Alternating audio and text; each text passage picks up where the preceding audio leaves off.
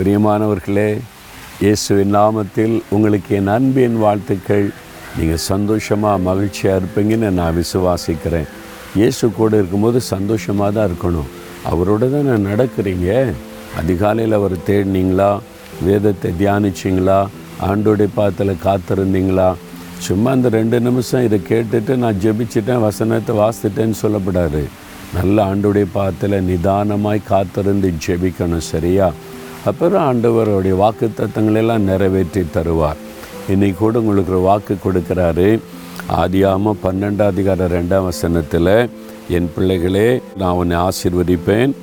உன் பெயரை பெருமைப்படுத்துவேன் நீ ஆசீர்வாதமாக இருப்பாய் உங்களை பார்த்து சொல்கிறார் என் மகனே என் மகளே நான் உன்னை ஆசிர்வதித்து மற்றவங்களுக்கு ஆசீர்வாதமாய் வைப்பேன்.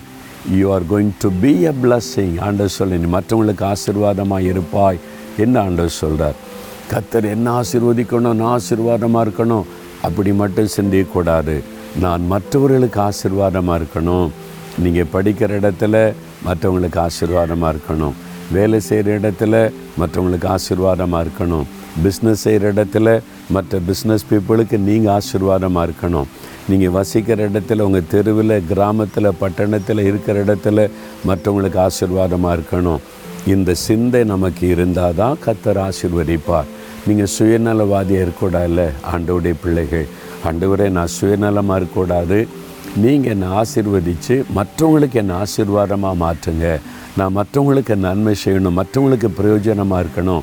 என் குடும்பத்துக்கு எங்கள் தெருவில் உள்ளவங்களுக்கு என் கிராமத்துக்கு நான் ஆசீர்வாதமாக இருக்கும்படி என்னை ஆசீர்வதிங்க. அப்படி கேளுங்களேன் ஆண்டவர் அப்படியே செஞ்சிருவார். அப்பா நீங்கள் எனக்கு கொடுத்த வாக்கு தத்துவத்திற்கா ஸ்தோத்திரம்ப்பா உங்கள் பிள்ளைங்க அநேகருக்கு ஆசீர்வாதமாக இருக்கணும்னு நீங்கள் விரும்புகிறீங்க இந்த மகனை இந்த மகளை ஆசீர்வதித்து அநேகருக்கு ஆசீர்வாதமாக பயன்படுத்துங்க.